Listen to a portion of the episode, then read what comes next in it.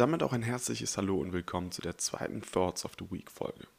In dieser, Week, äh, in dieser Week, in dieser Woche habe ich mich sehr stark mit dem Thema Selbstständigkeit beschäftigt. Ich habe mich auch mit vielen Leuten dazu unterhalten und es war immer irgendwo das Gleiche.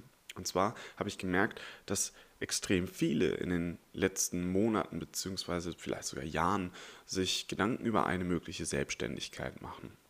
Und natürlich scheint es irgendwo doch sinnvoll zu sein, wenn man sich überlegt, okay, ich kann meine eigenen Zeiten auswählen, ich bin mein eigener Chef, ich kann das tun, was ich machen will und so weiter und so fort, spricht doch vieles für die Selbstständigkeit. Aber man darf auch nicht vergessen, dass man in der Selbstständigkeit sehr, sehr viel arbeitet.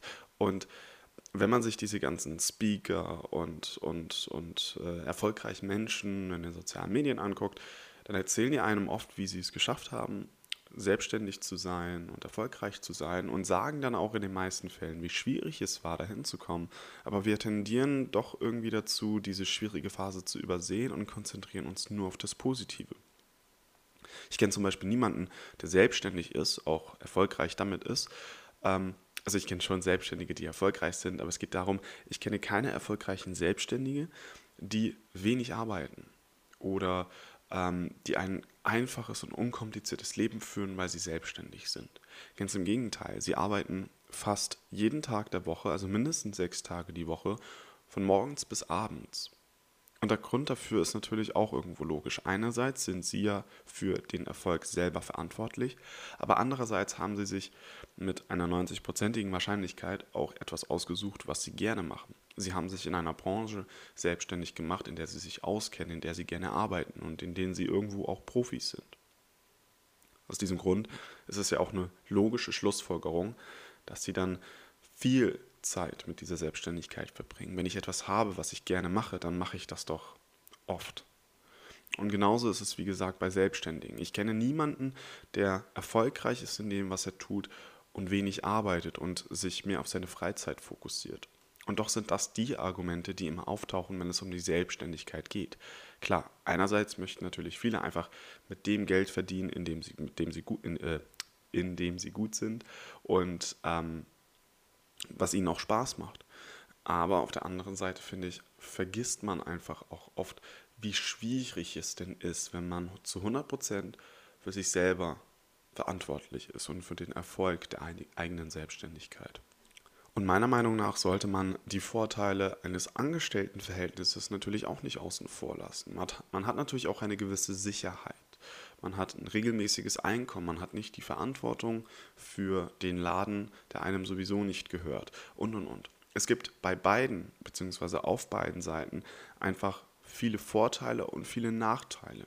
Und ich habe das Gefühl, dass in den letzten Jahren so die Vorteile einer Selbstständigkeit mehr beachtet werden als die Nachteile einer Selbstständigkeit. Ja, und warum kam das bei mir diese Woche auf? Ganz einfach, ich überlege mir halt selber, ob ich mich nicht äh, nächstes Jahr selbstständig mache, zumindest ähm, auf Teilzeit, dass ich mich mehr mit dem Thema Mediengestaltung beschäftige, weil ich einfach in letzter Zeit gemerkt habe, dass das Kreieren von Inhalten oder das Bearbeiten von medialen Inhalten, ob das Videos sind oder Grafikdesign oder irgendwas anderes, mir einfach viel mehr Spaß macht und ich das wirklich, wirklich gerne mache. Also falls ihr mal selbstständig sein wollt in eurem Bereich, falls ihr euch mal Gedanken dazu macht, dann tut euch selbst den Gefallen und setzt euch mit dem Thema genug auseinander, dass ihr auch nicht nur die Vorteile im Auge habt, sondern auch genauso sehr die Nachteile.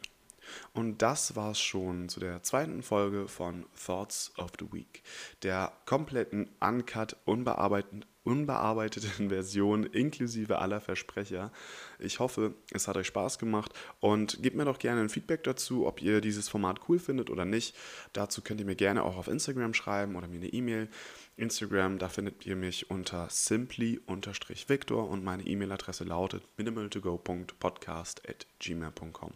Über Feedback freue ich mich immer gerne. Und ja, ich würde sagen, wir sehen uns nächste Woche Donnerstag zu der längeren Folge von Minimal to Go. Bis dann.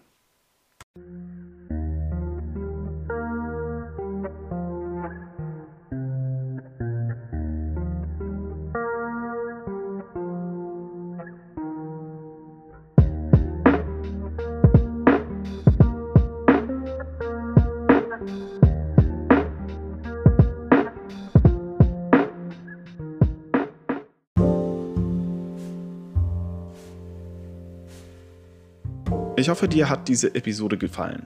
Wenn ja, dann hinterlasse doch eine Bewertung auf iTunes oder schreib mir eine E-Mail an minimaltogo.podcast.gmail.com. Wenn du sehen willst, was bei mir privat abgeht, dann kannst du mir auch auf Instagram unter simply-victor folgen.